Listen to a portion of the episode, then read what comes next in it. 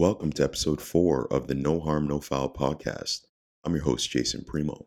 In this episode, we discuss New Year's resolutions and why people fail at them, setting realistic goals, how to make effective change in your life, what's better, city life or the suburban life, the media's misrepresentation of black men having accountability for their families, marijuana use during adolescence and young adulthood, and inspirational quotes from our guest speaker, Corrie Campbell. Sit back, relax, and enjoy the episode. Okay, so welcome to episode four of No Harm, No Foul podcast. I have my my man here, my right hand man, Corrie, Corrie Campbell, Much love. Much on the love. show today. We go way back, we family, and you know he's gonna spend some time with us today, and it's gonna be a good episode, man. I hope you guys are looking forward to it. How are you feeling today, Corrie? I am feeling very well. I look forward to doing this here. It's been uh, a bit of time in the making. The 1st Mhm. time I found out about your podcast, I'm like, I need to be on this here. Mhm. And here we are, a few months later. Here we are, man. Yeah. We just wished it into fruition. So, how you feeling though, man? Brand new year, new year, you new me. That's the, the common saying. you know, how is your January 2023 turning out so far? So far, it's good, and it's it's good because it's different from every other year that I've ever stepped into. In every year in the past, I've had wishes and goals that I had set, Mhm. and really those goals were just like truly wishes. But um, I'm not playing playing to that same formula anymore. What I'm doing right now is just working on who is the person that I need to become for 2023. Because um, for anything that we want to achieve in this life, it's not about our desire to achieve it is who do we become that's what separates us from everyone else that want the same thing that we also want so my goal right now is really to become the best version of me and that means doing the hard things And what what are some of those hard things? You know, I was gonna ask that. so I'll, I'll start by saying this here in order for us to like the hard thing is that everyone knows what are the things that they should be doing Mhm. right? We all have something that we want and we know what we should be doing to achieve that something. But the reality is that we never do it because we want to find a shortcut. We want to find an easier way of doing things. And the hard things to me um to answer your question is basically waking up early. It's creating a routine and working my ass off every single day without skipping a day to bring my freedom into reality because that's what I'm after right now. Okay. So my question to you is like what was the tipping point for you to make to make you want to have this change? So like what was that tipping point?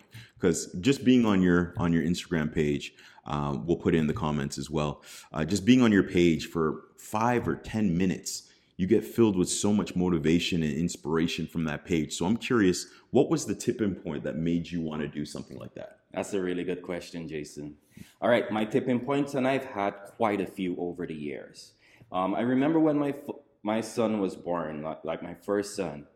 I remember walking into a grocery store with my wife, and uh, we basically went into this uh, section of the grocery store that had baby clothing and so on. And as my wife, she was looking at those clothes. uh, In my mind, I was, I was thinking, what? Why are you looking at this here? Can we even afford this? At that time, she was excited as the, at the prospect of her brand new son coming into this world. And as a man who's supposed to be a provider, my thought process was like, what the hell are you doing? And I was just filled with anxiety, filled with, you know, feeling in, inadequate as if I'm not providing. So that was a rock bottom. But now more than ever, we are heading into some crazy times. In my opinion, I think uh, the hardest times are ahead of us for a civil for this civilization. There's a saying that goes like this: Tough times make strong men. Strong men makes easy time, and easy time make weak men. And that is a cycle that just continues over and over and over. And I think right now in society, we're at a point where we've experienced some easy times, and the, the easy times, it's actually made weak men. And right now, the weak men, we're creating hard times in the process. And I really do think that um, things are getting really challenging right now.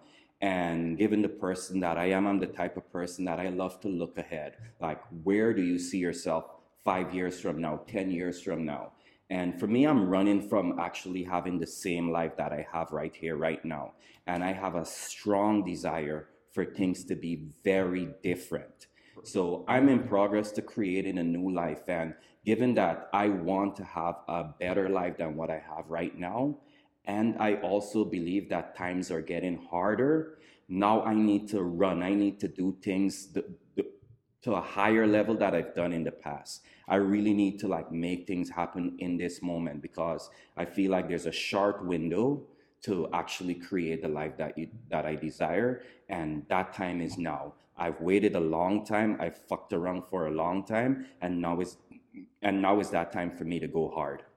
Okay, absolutely. I think there's a lot of people out there feeling the same way, uh, feeling like their backs are against the wall. I mean, they just raised interest rates, I believe, for the eighth time in the last 12 months. So everybody's feeling a pinch right now. And I mean, you go to the grocery store, I mean, you know, uh, a ball of lettuce is like six, seven dollars in certain areas and stuff like that. So, um, you know, I think a lot of people want to make that change and want to just better themselves. So, my question to you is like, what steps are you taking to make sure that you fulfill um, you know your your goals and and reach where you want to reach in life? What steps am i taking? So i'm of the firm belief that everything starts with me right so mm. everything that i want to do it starts with me and anything that i want to create it starts with me and more so it starts in my mind right so knowing that with this this time that's ahead of us no one is going to save me not my mom, not my brother, not, not my boss, not the government. No one is going to save me, Jason. Yeah. No one is going to save my family, and I am that person to do it. So I took responsibility for myself. I took responsibility for my family. Mm-hmm. And that is completely on me and no one else. So that's one. Mm-hmm. Secondly, with taking that responsibility, I am aware that shit is going to be hard. I am about, I'm, I'm in the process of like creating something that's new for me, and I need to become that new person. So things are gonna be very hard, and I'm looking looking forward to being that person that do that hard thing over and over and over up until that hard thing becomes easy right and that hard thing is it's part of my new routine when am when am I waking up? What are the things am I involved in? What how am I using my time?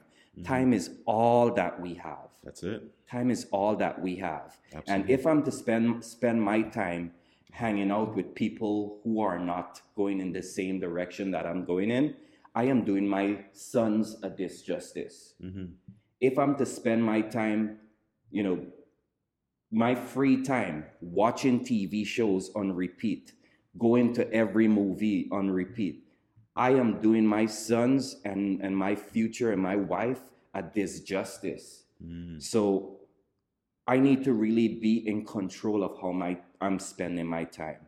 And and that's also a major, major pillar. And for anyone who might be, anyone who might be thinking about their use of time and maybe not seeing the significance of it, try to project a year out from now. Because a year is going to happen a year from now. Absolutely. Try to project five years from now. Mm-hmm. Five years is going to happen five years from now. Maybe try doing 10 years from now. 10 years is going to happen 10 years from now, whether you get working on the things that you desire or you play up in your bottom. That time is going to go. Mm-hmm. So, between here where we are right now and that five year mark from now, that 10 year mark from now, what are we doing to bridge or bridge the gap and angle ourselves in a trajectory that's going to align us with the things that we want?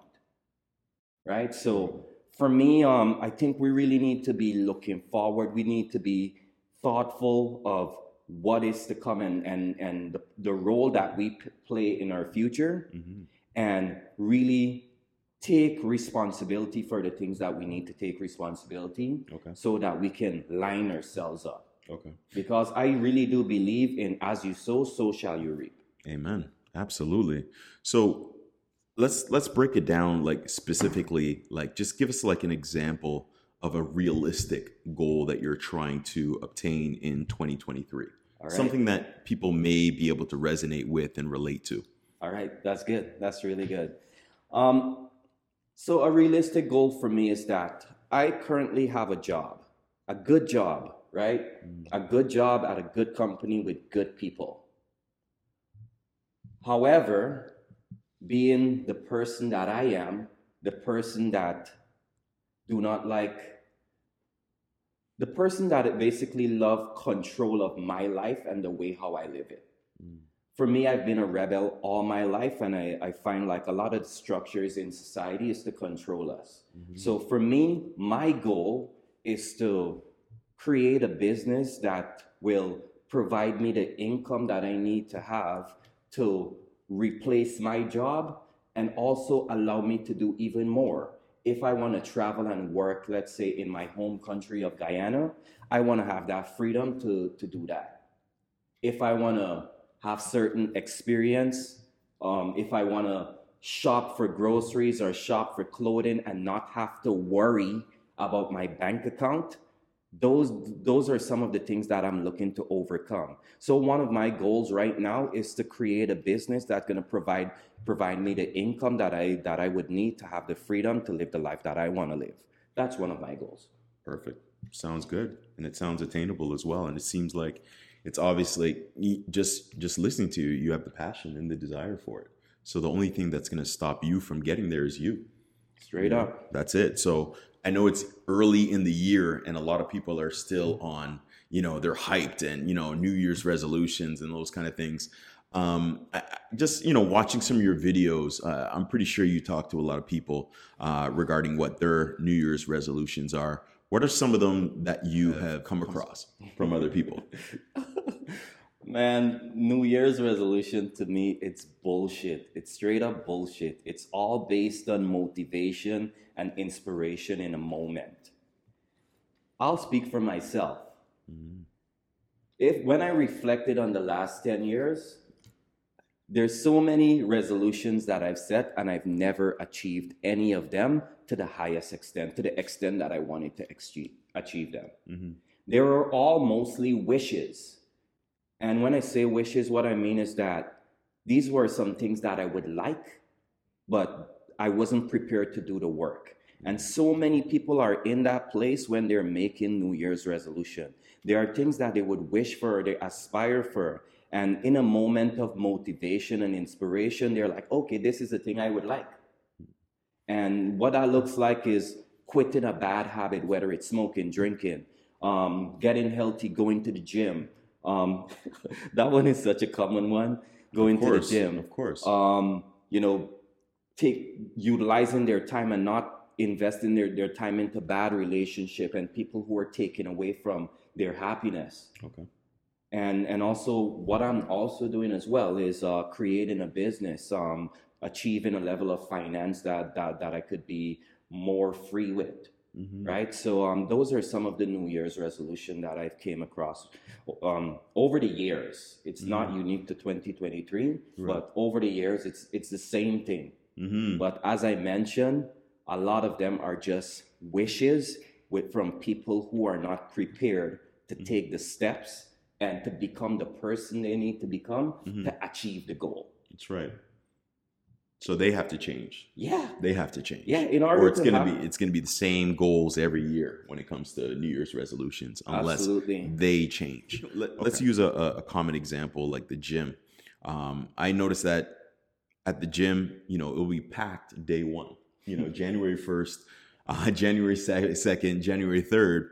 But when it comes to like January fifteenth or January twenty first, you know, the numbers start dwindling a little bit. So why is that? Why are people dropping out of of the gym when you know they made that as a resolution? Why do you find?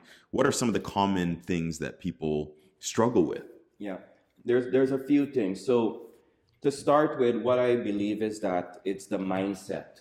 Hmm. When we think about becoming healthy, what we what majority of people think about is the amount of work that they need to do.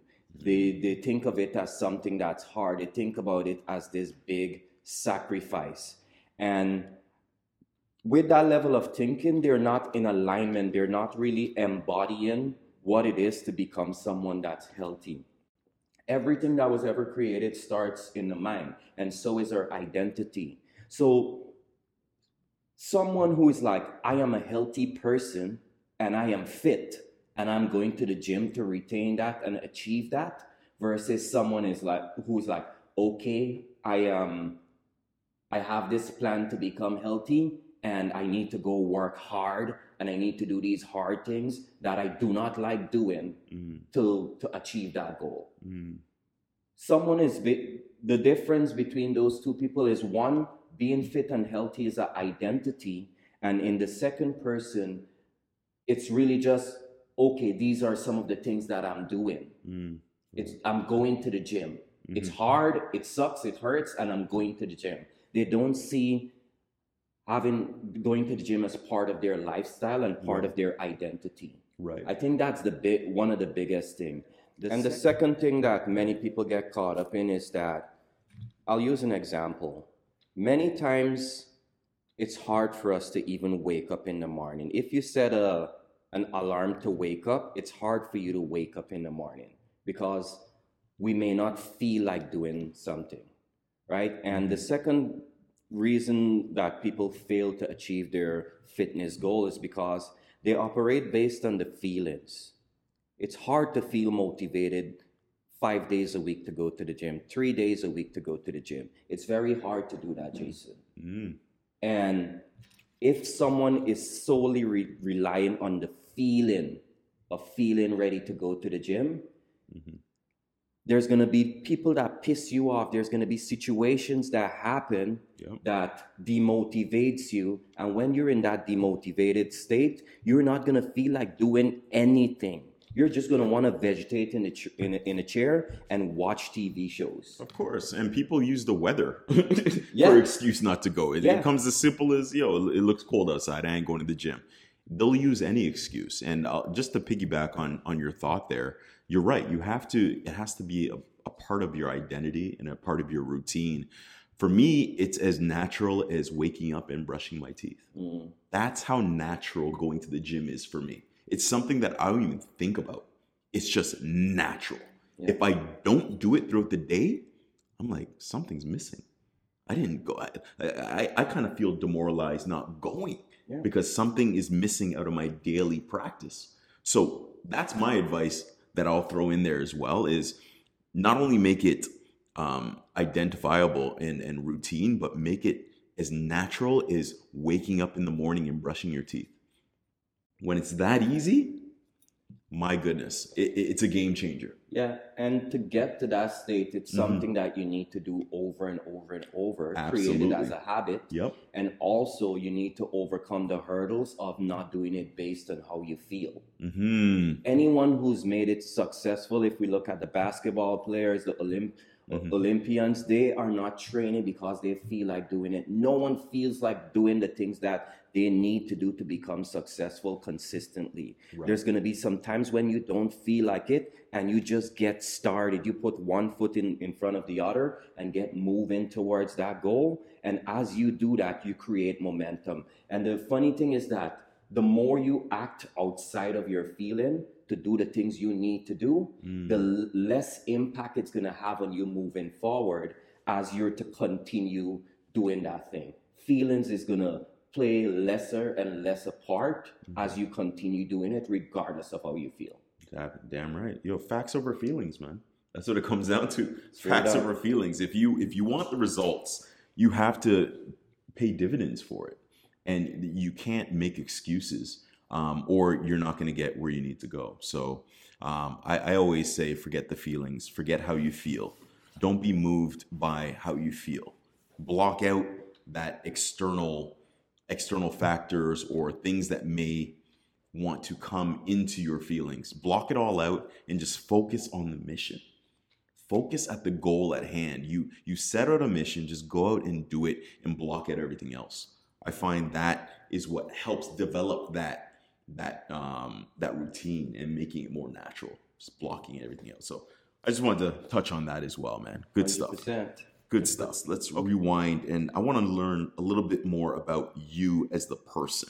Now, you know, growing up, I knew you grew up. You were born and raised in Guyana, right? And when did you come to Canada?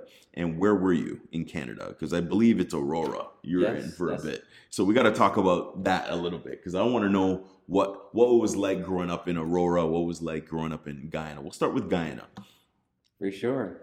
Man, Guyana was awesome. As a kid growing up in Guyana, like the kids in the Western society, Mm. they would never, of course, each place have its own advantage, but I grew up in a place where it was just adventures after adventures. Where what are some of those adventures? Yeah, to? I know about waking up at 5:30 in the morning, Mm. me and my brothers getting getting out of the house to go catch fish. Okay. We are going to all these different locations. We're fishing where alligators are. We are fishing where anacondas and, and a whole bunch of venomous snakes are. Mm. Right? And God was with us, man.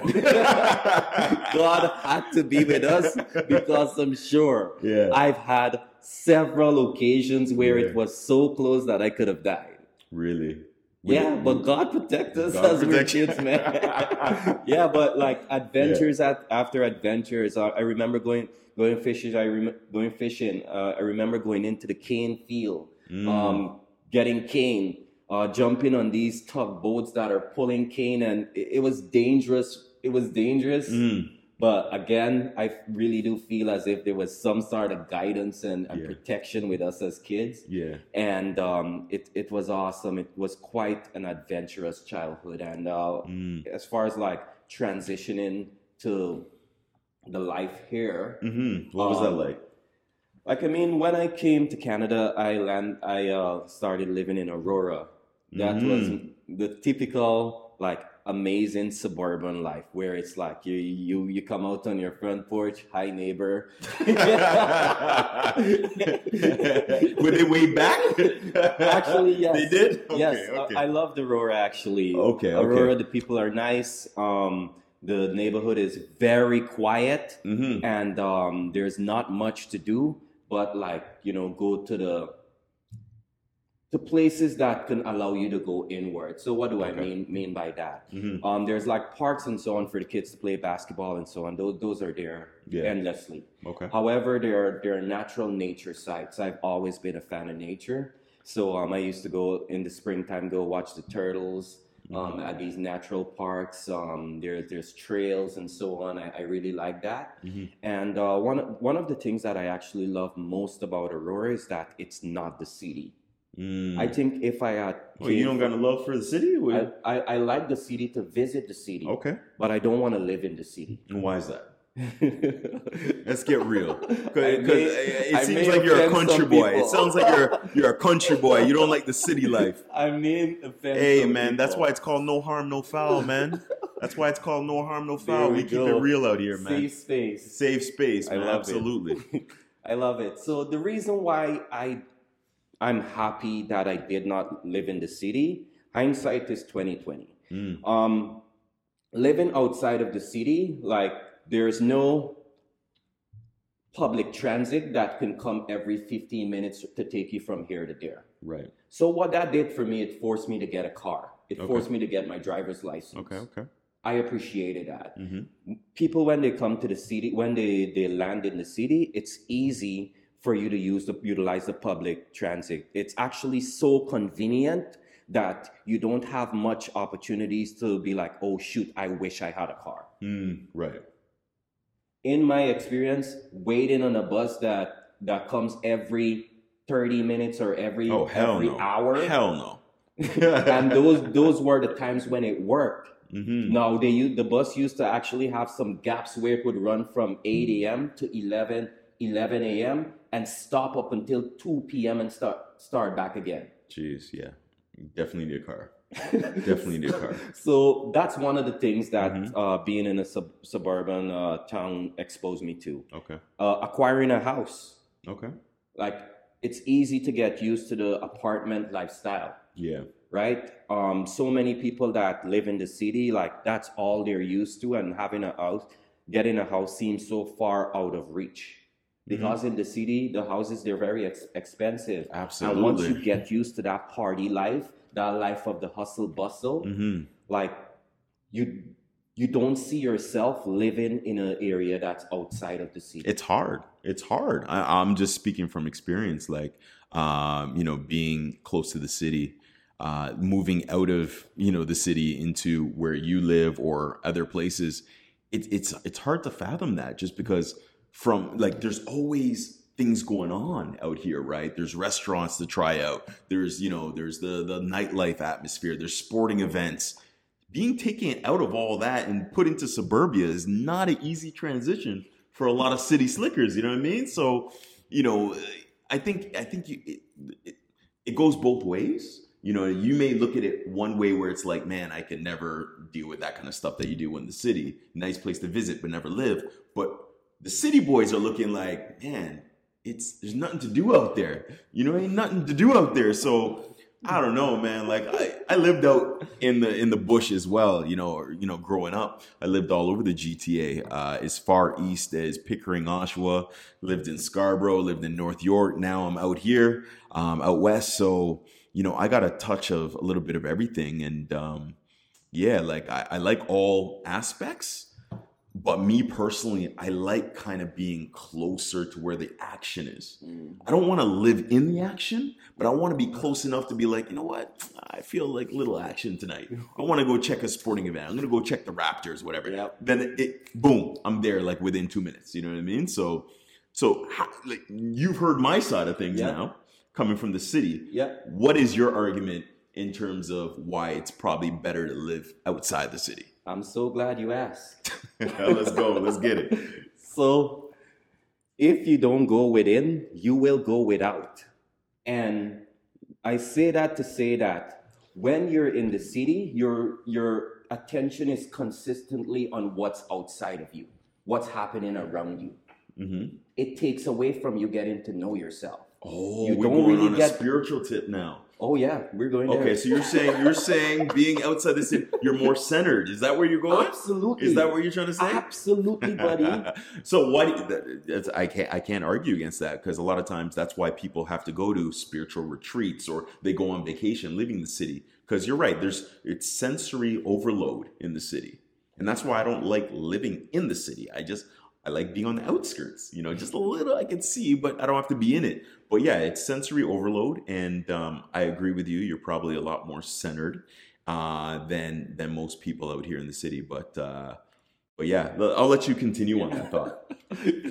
yeah, so being in the city, you're constantly in this like fast paced environment. So you don't get to slow down. So after like Jason, and I'm gonna ask this ask this question and you don't even need to answer. I'm gonna answer If, it. if No a no month go, goes by without you doing something, If what? if a month goes by without you doing something, that Okay. kind of feel weird, right? Absolutely. Yeah.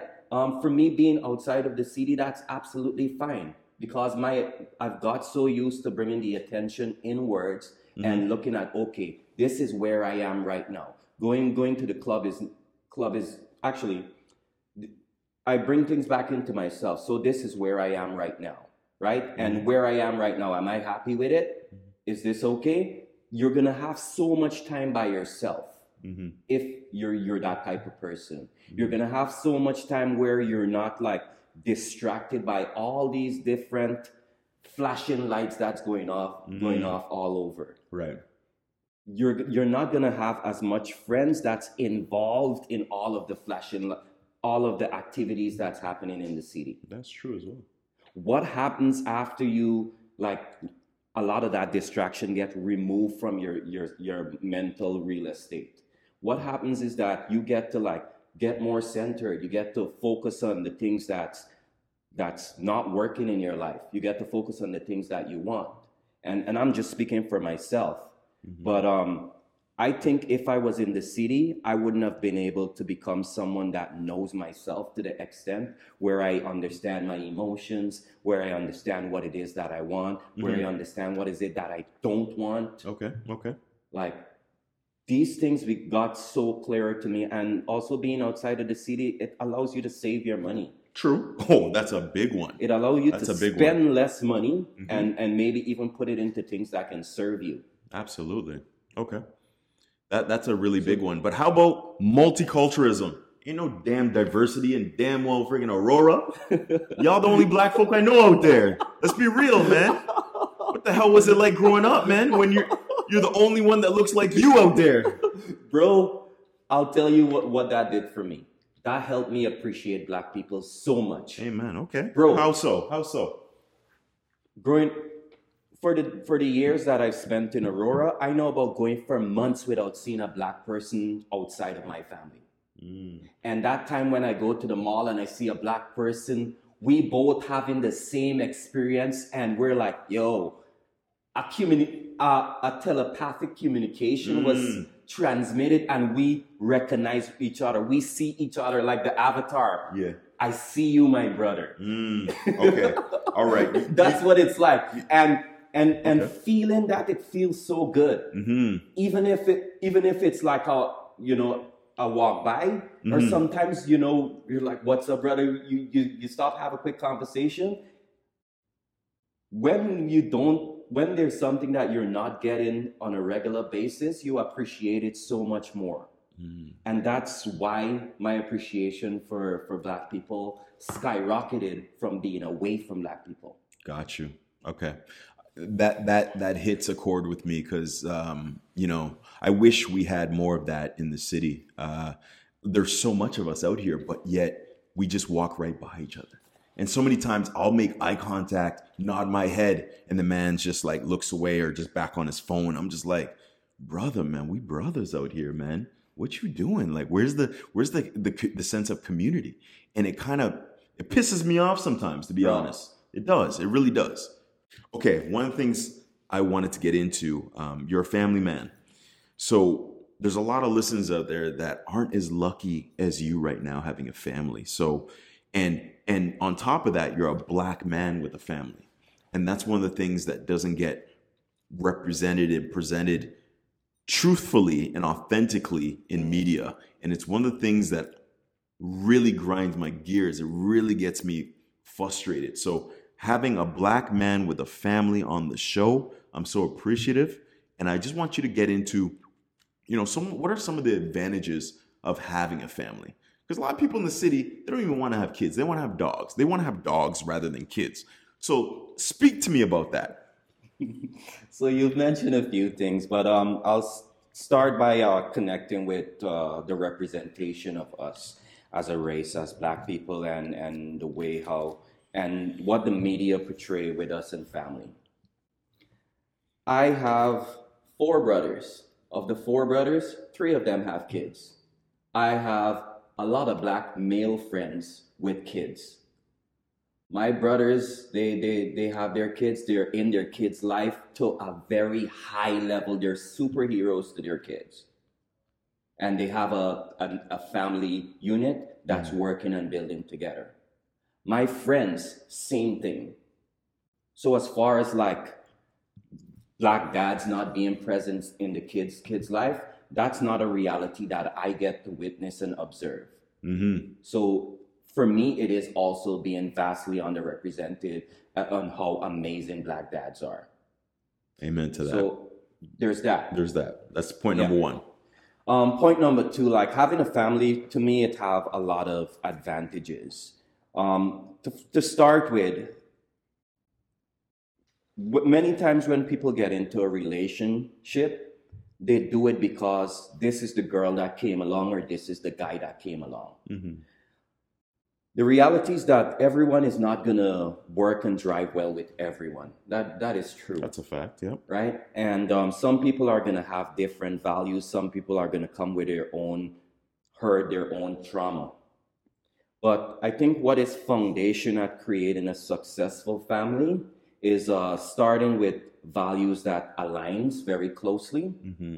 Additionally, someone who can actually see a vision for the family and the the partnership following that vision. Gotcha. I'm gonna share the flip side of it. Mm-hmm. There was so m- my wife and I, we are that couple that you would look at and be like, they look good together, and we've looked good together and worked great together for such a long time. But we've been together, we've been married almost ten years now, and uh, we've been dating for a lot more than that. Now, over that timeline, there have been a time when we went through a rough patch. And what happened there was that we weren't aligned on our vision. Right? And for me, as, as the man, and me being someone who actually looks forward and see the cause and effect of how, if we're to operate like this, this is this will be the effect of it. If we're to operate in a state where we're not being loving to each other, where our marriage is not our safe space, where we're not, you know, being supportive of each other and making it easy for each other to be our best self. Um, the effect of that is that we're gonna have kids that's not having a good time. Right. We're we're not gonna be aligned in, in in what we're doing, and we're never gonna be as successful as we can be. Right. So for me, I I, I really do think that weighing the cause and effect of what's happening in your marriage it, it's something that's very important and we need someone who can be forward thinking to see that now i've gotten to a state in my marriage actually where it took a lot of hard work it took like some really tough times for us to really like recenter from that rough patch Mm-hmm. and uh, we got very close to separating. But for me and my reality, I think that I do not want to live a life where I'm not happy in my marriage. That need to be my safe space. That need to be where I come home, and it need to. I would love love for that to be easier than being at work. For many people right now, being at work is easier than coming home to their partners. That's brutal. It's brutal. That's brutal. It's brutal. And Mhm. always aspiring to not settle for the status quo because the average relationship sucks. the average relationship sucks. And it's so easy for couples to slowly degrade Yep. and come into this average bracket. Right. Mhm. And when you get there, it's a recipe for divorce. Right now, it's over 50% of marriages are ending up in oh, it's divorce. higher than that. Over, yeah. Yeah, it's higher than that. I think it's like in the 70s or 80%. My In, in in the US, I think it's 80s. Yep. Yeah, it's it's steadily growing year after year. It's it's madness. But Yeah. So I really do Yeah. think that uh, Mhm. finding someone that you can actually work with and have a good vision with that Mhm. is very important. okay. Additionally, um, it's it's it's about like you know seeing the best in each other and bringing the best out of each other. Okay. For me, I I wanna wanna as I think a vision for myself and I think a, a vision for a relationship, I want to have that partnership to, for my wife to be like, I'm on board with that. I believe in that. I trust that. I want to want to work with that.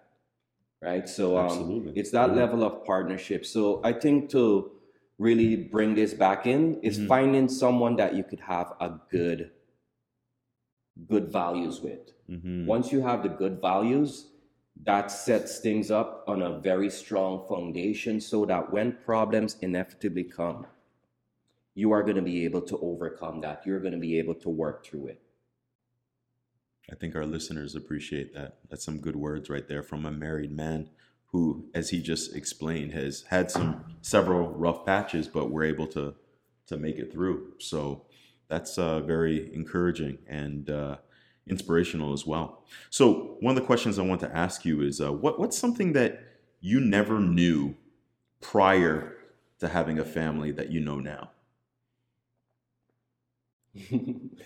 um, uh, that's such a good question because Damn right it is. It's a fabulous question that we're about to hear the answer to right now. I'll say this: growing up, my dad, there was a lot of resentment from my dad because he wasn't a major part of the picture in my life. Hmm, okay. right? And um, I got to a point where I got my first son. Um, things were great. We had that excitement, but then a lot of challenges comes with uh, in the initial part of having an extended family. Having it going, it went from just me and my wife to now a baby Mm-hmm. right and that came with its own stressors it came with it came with its own changes it came with its own challenges and during that timeline i was like experiencing some i was doing things that i wasn't being proud of Such as? um, just like spending time away from the, the family sometimes um, such as smoking weed Whoa, where'd you? Whoa, whoa, whoa. You leave the family to go smoke some weed? Um, like spending time to to smoke weed and like leaving my wife with a with a major workload. Why the hell were you doing that, son? I was home. In, I was home in the house. Oh my but, gosh. But like I mean, I got into that Okay. cycle of smoking weed, and this this is where it's going. Yeah. I got into the cycle of smoking weed, and um, it basically took me down a path where I was becoming disconnected. I was lose, losing a lot of the values and a lot of things that I thought I would would never do. Okay, so what are some of those values? What did smoking make you lose? It makes so smoking in itself. Uh, growing up, that was something that I had no intention of doing, but nevertheless, I did it, and I'm happy I did actually. Mm. However, what that did for me, it caused me to get lazy. okay. It- Shocker. it- Shocker. It, it caused some of my days to go by as a blur, where like Mhm. I would reflect, and a month, six months would pass, and I don't know what the hell happened over that time. I think a lot of smokers, uh, the, snow, the stoners, can relate to this right now. They're hitting the like button right now. Let's go, man. Let's go. and overall, like as a husband, as a family, that took away from the person that I wanted to be. Mm. Now, I found myself one uh, on a hot summer's day smoking weed uh, close to the garbage bin, and I thought about my dad. And I'm like, oh shit, this, this freaking parenting is it's hard. Mm, It has a lot of challenges, it does. right? And um, I am fucking up right now in my process as a as a as a husband and also as a as a parent hmm and I am fucking up and I am judging myself. And I thought about my dad who wasn't there, who who left. And and the the epiphany was that we're all fucking up in this journey. Like everyone have their own their own shit that they're they're going through and it's hard. Mhm. Right? And and in that moment I did not want to like really judge myself too hard. So what I had was compassion for my dad and the fact that he wasn't uh, present throughout my lifetime, hmm and um, I also give myself some compassion. Absolutely. Yeah. So um, I think um, that's yeah, the, I, I mean, just to, to jump in there, if, if you allow those feelings to eat away at you, where's that going to get you? You know what I mean? Like you have to let that go. I'm glad you you said that you you kind of you accepted it and that you you you I can't remember the, the specific word verbatim what you said, but it's like you accepted that to move on because if you don't move on from that, everybody could always use that as an excuse, as a crutch. Oh, well, my dad wasn't around. That's why I'm doing this and doing that. Well, he hasn't been around for how long though? Like, when are you gonna get over that and live your own life through your own shoes? Or are you always gonna, you know, use that crutch to fall back on? So I'm so happy that you you were able to accept the reality and say, you know what, like I'm living my truth. I'm I'm set. I'm living my family. So my question. So whenever you, if you start smoking or you're doing something that's not aligned with your goals, do you always do you tend to think about your dad and like does that realign you? um, what that moment actually did for me. It, it shows me uh, it showed me compassion. Compassion. Right? So okay. what it what it was was that we're all fucking up. Mm, gotcha. Every every day we're we're doing something that we know we could do better. on. Okay. Right. So Mhm. Compassion allowed me to give it to someone and also give it to myself. To yourself. Right? We live in a world where everyone is just judging themselves, and when when we do that, what that does is just add bricks to our back, and we're carried walking around with a heavy load, Mhm. and it's not fun for us. The reality is that we are judging ourselves even harder than people can judge us. Mm. right? And um, having that compassion, I think it was very important for me to like see well, we're all messing up, but also move my vision away from the mess up and also look at okay, what can I do that's different, that's in alignment with a better version of myself, right? Because one what you focus on is what you get. And if you're to focus on the problem the problem the problem the problem you're recreating that problem over and over. Mm-hmm. For example if you're about to smoke a joint and it's like okay this joint is not doing good for me but i'm smoking this joint and i'm and you go smoke go smoke it because of the temp- temptation and and the attention you put on it. If you do not see yourself as hey i get to utilize my time doing something else. Okay. I get to utilize my time putting it in a different direction. I Mhm. think where we put our atten- attention is where we put our energy, and that recreates the, the things that we're, we're looking at. So, compassion allows me to forgive myself and forgive others. Forgive others first, forgive myself second, and then move forward in going in a new direction. I like that. I like that. Okay. It's a great answer. Um, another question I have just about, but not so much centered on family and stuff like that, but if you could tell your younger self something about life, what would you tell yourself? Uh, I would give anything to tell my younger self this, but I don't know if he would listen to me.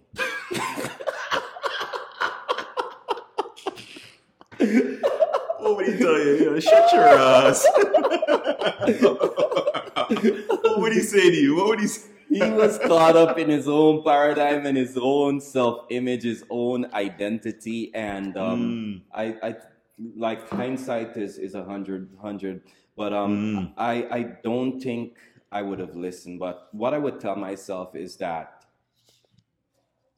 any limitation that you have for yourself is a limitation that you've created for yourself.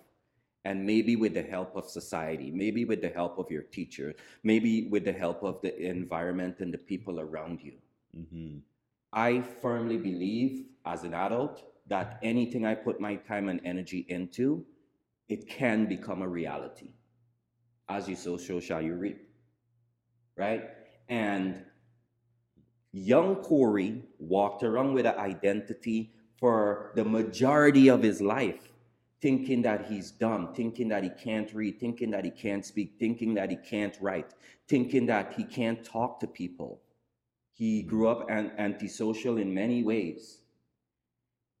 Young Corrie had a lot of those limiting beliefs that were tying him down. And I would try to convey to him that those limitations is not who you truly are. Mm-hmm. Maybe you had an experience where you weren't good, but you can change that. Anything you put your mind to, you can actually start taking steps. And with those steps and with your attention, you get to change it. Yeah. That's deep right there. Nothing to add. That's that's a big one. So what would your younger self say to that if you told him that? I think he would have find a hard time believing it because my paradigm was so deep, man. I, I, I failed in high school. Uh, there, there was a class that I needed to Mhm. repeat, repeat, and I tagged a label on myself that I was a failure, Okay. right? So there's that. Like, how hard is it to shake something like that off? It's really hard, especially at a young age, because your your your your mind still is hasn't fully developed. Correct. So you get stuck and you don't know how to escape it Yeah. because you don't have experiences that you can lean on. Yeah. So there's a lot of these things that was caught up in my mindset. Like um, growing up, I I have uh, two brothers that are older than me and two brothers that are younger than me. I looked up at my two brothers and see how awesome they are. I looked down at my younger brothers and see how awesome they are. And I looked at myself and I saw someone who weren't good at this, that, and the other. Someone who was a failure Mm. right? So for me, changing that paradigm is, is a message that I would have tried to convey to my young self. And I hope he would have been receptive to hear and maybe if you can see see see a version that actually overcame a lot of those. I like that. I Yeah. like that answer. Okay, I'm gonna read to you something that uh, you have said before, and I want you to tell me what inspired you to say it. Okay? Yeah. Okay. We need to bring things back to ourselves. We need to bring things back to who we truly want to be. Do you remember saying those words? I do. What inspired you to say those words and where did it resonate from? that is so perfect because what happens with us as we grow up and as we go through different experiences, we have a whole lot of things that we take on from outside of us. So we need to bring things back to ourselves. So Mhm. if we're in an environment and everyone is doing doing a specific thing one way, but you really feel that you should do it another way, Mm. many times we do things the way the majority of people are doing things because it's what the majority of people are doing. Mhm. So if the majority of people are utilizing their time at the club and that's the people that we spend time with, we're we're, we're gonna do that. If the majority of people think that, you know, drinking water from a puddle is good for you, and there's pressures from that majority to drink that water from the puddle, that's what we're gonna do because we go with the masses. But I really do think the M in masses is silent. Mm, asses. I hear you on that. so we need to bring things back to ourselves and what that means is not being afraid to be unique not being afraid to be weird not being afraid to do the things that you feel is right and not acquiescing and conforming to society and the people around us. And there's so much acquiescing that's happening from society as, as a whole from our work environment from our home environment even there are things that are set on our heart and things that we want to do but we are ignoring that because the people around us are doing things one way or the people around us have a different mindset so we need to bring things back to us and really like embrace our uniqueness and embody that version of us that knows what we want. And I feel motivated already, man. Where's the gym at? I feel like pumping some iron after listening to you, man. I hope uh, our listeners are getting that same type of jolt and they want to make a change, uh, you know, early in this year uh, and and better themselves. This situation that you're in right now could be the fuel that pushes you to take the steps that you need to take. Don't curse your situation. Let it be that lesson. Let it be that accelerator that will take you out of your hole to the top of your mountain. Wow. I said that. Yours, you said that. Those were your words, Hearing brother. it from someone else, it, I, I really like it. But um, nevertheless, um, we all have something that's happening in our life that we don't like. There's a very few people that's living a life with no major pain or ache or situation that they don't really want to change. We all have something that we want to change. And many times when we look at our problems, whether it's being in a relationship with some someone that does not align with you, or being having let's say mel- mental illness or, or being having anxiety those situations they're they're hard and it sucks. However those are the exact situations that we need to, to grow from. Those are the exact situations that we need to take as a, a learning ground as a as a playground to learn and overcome.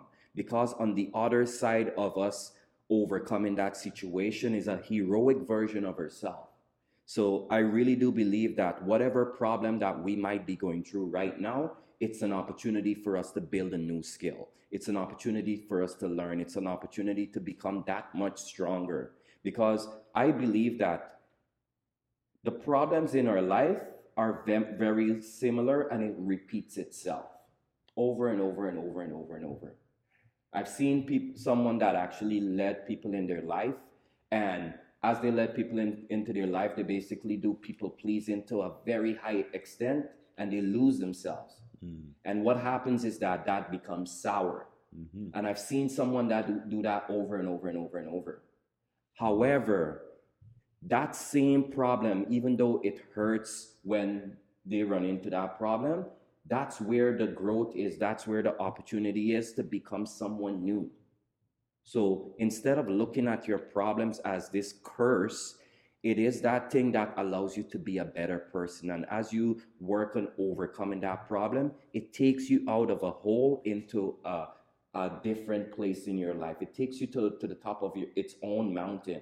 Mm-hmm. And you get to deal with things differently. You get to respond differently. Mm-hmm. Yeah. Okay. Words from the wise man Corrie. I love it. I love it. So now what I'm going to do is I'm going to read off some quotes that uh, came from other people and uh, maybe turn this into like a little game. Try to guess who said this. All I know it's to be hard because, I mean, shoot, it's to be hard. but see if you, you, you recognize the right. words from these people. All right, starting with number one. The day you stop racing is the day you will win the race.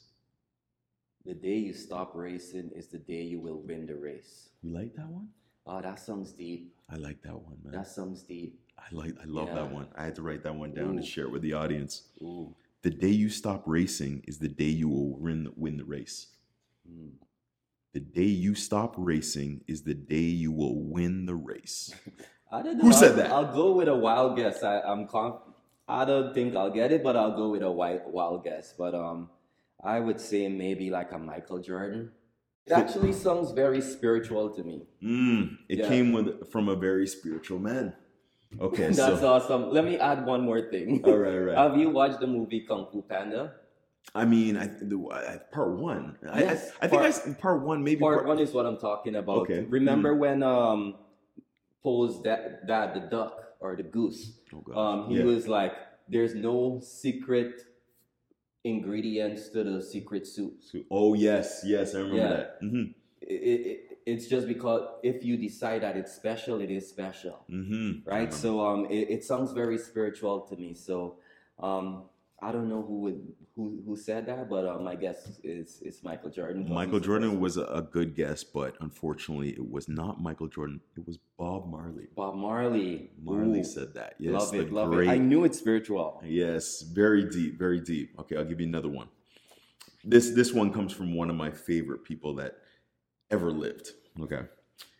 A people without the knowledge of their past history, origin, and culture is like a tree without roots. Let me say it one more time. Mm-hmm. A people without the knowledge of their past history, origin, and culture is like a tree without roots. Can you say it in the accent of that person? that will give it away. That will give it away. My my my guess is Mel- Nelson Mandela. Ooh, close. I mean, it is kind of close, but not really close. This is Marcus Garvey. Marcus Garvey. Yeah, Oh, yeah. nice. Yeah. Okay, that that's one of my favorite quotes uh, from my one of my favorite people uh, ever lived. Uh, okay, last one. A man who stands for nothing will fall for anything. Anything. You you finished the line. you must know who said it then. You finished the line. Let's go. Ah, this is a stand-up person. very stand-up person, very strong-minded. Mm, Like all the people I, I selected. yes, that's true. I'll go. I'll go with a guess. I don't. I know the quote, but I don't know who it is for sure. My guess would be on my Malcolm X. You got it. Amazing. You got it. I knew you were gonna get one of them. I gotta. You got the X. You got the Malcolm X. Yes, yes. Okay, cool. Um, is there anything else that really, you know, you're like, you know what, man, I, I wanted to come on the podcast. I want to, I want to say this. Here's your time. Here now's the Yeah. opportunity. There's right now. something that I, that I would like to, to do, but it's it's gonna be an activity for for uh, the the audience, if that's okay. Absolutely. I'll make it simple. All right.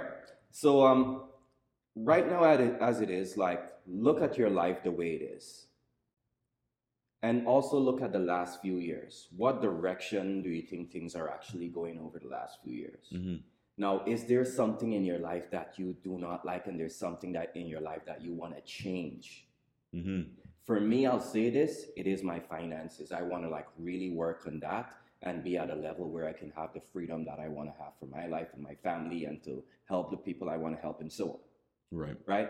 So, um, look at where we are right now, and if there's something that you want to change in your life, you have time to do that. Mm-hmm. And I don't care if you're 40 years old, uh, 20 years old, or 60 years old. We are here right now and we're breathing, and we have time to do that, right? And 10 years is going to happen 10 years from now. Mm-hmm. So, what we get to do right now is look at what we don't like. What's on the other side of what we don't like is something that we do like. And once you find that thing that you do like, start taking steps towards it. If there's a problem you want to fix, start taking steps towards fixing that problem. Mm-hmm. If there's something that you want to create, start taking steps toward creating that something. Mm-hmm. Too many people right now in this world are living passively.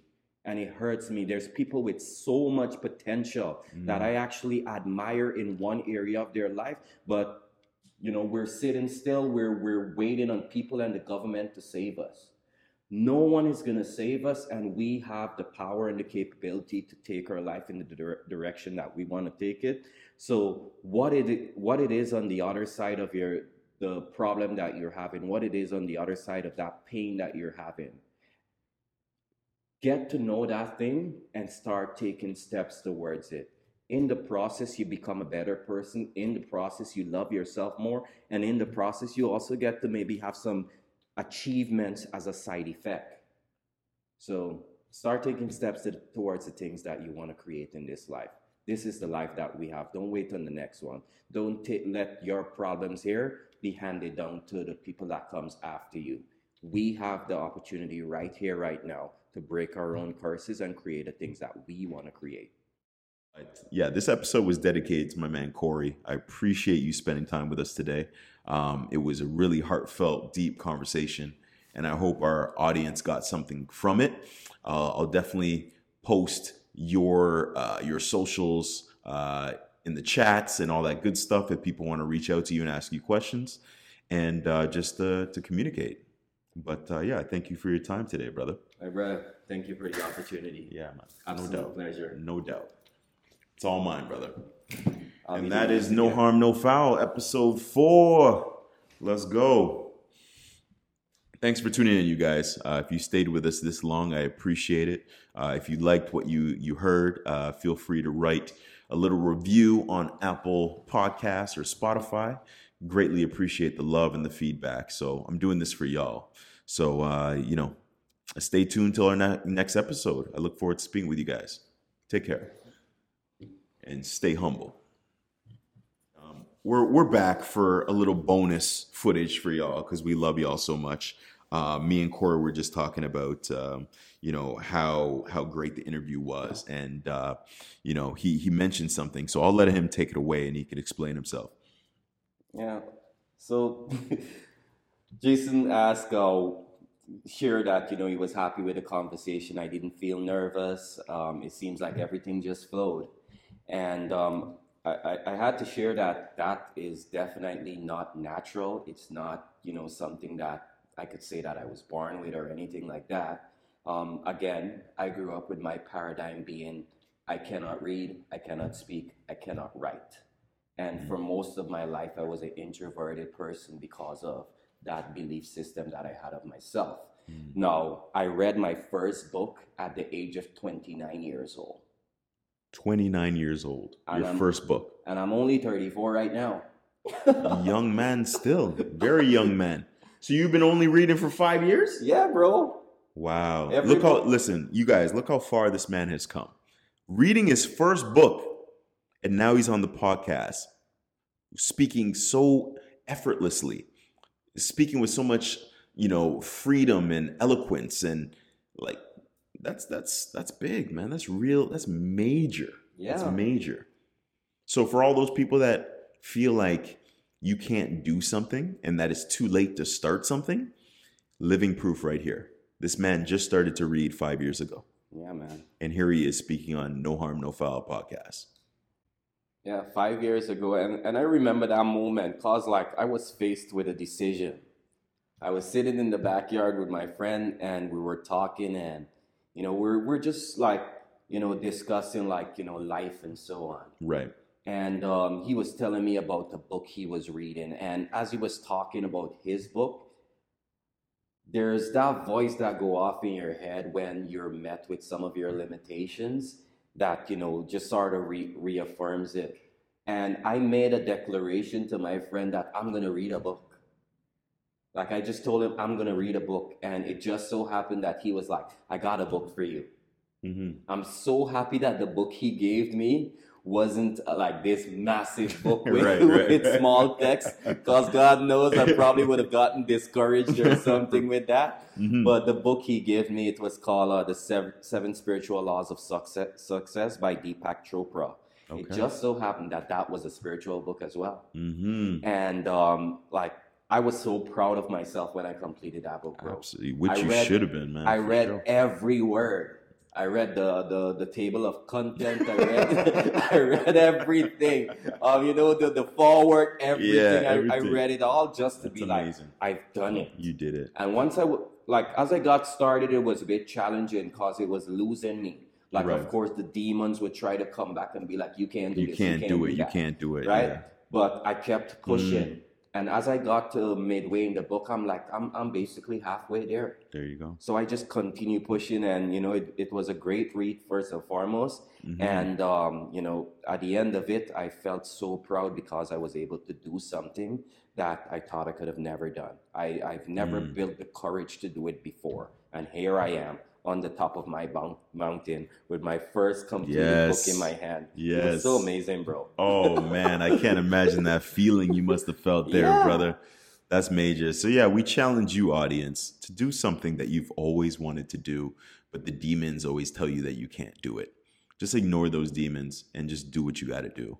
You know, as you heard the story from Corrie, you know, uh, he was able to put aside those those those thoughts in his head and those things that would eat away at him, and he just he picked up that book and he read it from front to back. So we challenge you guys to to try to do something that you've always wanted to do, but you're too fearful of doing. That's my challenge for you guys in 2023. So I think that that's a, a nice way to conclude this episode right there. Yeah. So we had to come back and, and and drop some bonus some bonus footage for y'all. So I hope you guys appreciated that. Stay tuned for next episode, which we dropping soon. Y'all hear from me, and y'all see it on the socials and all that good stuff. But uh, again, I appreciate your time, Corrie. I appreciate it. Much love, brother. Much love. So everyone, stay humble, man. We'll see you soon.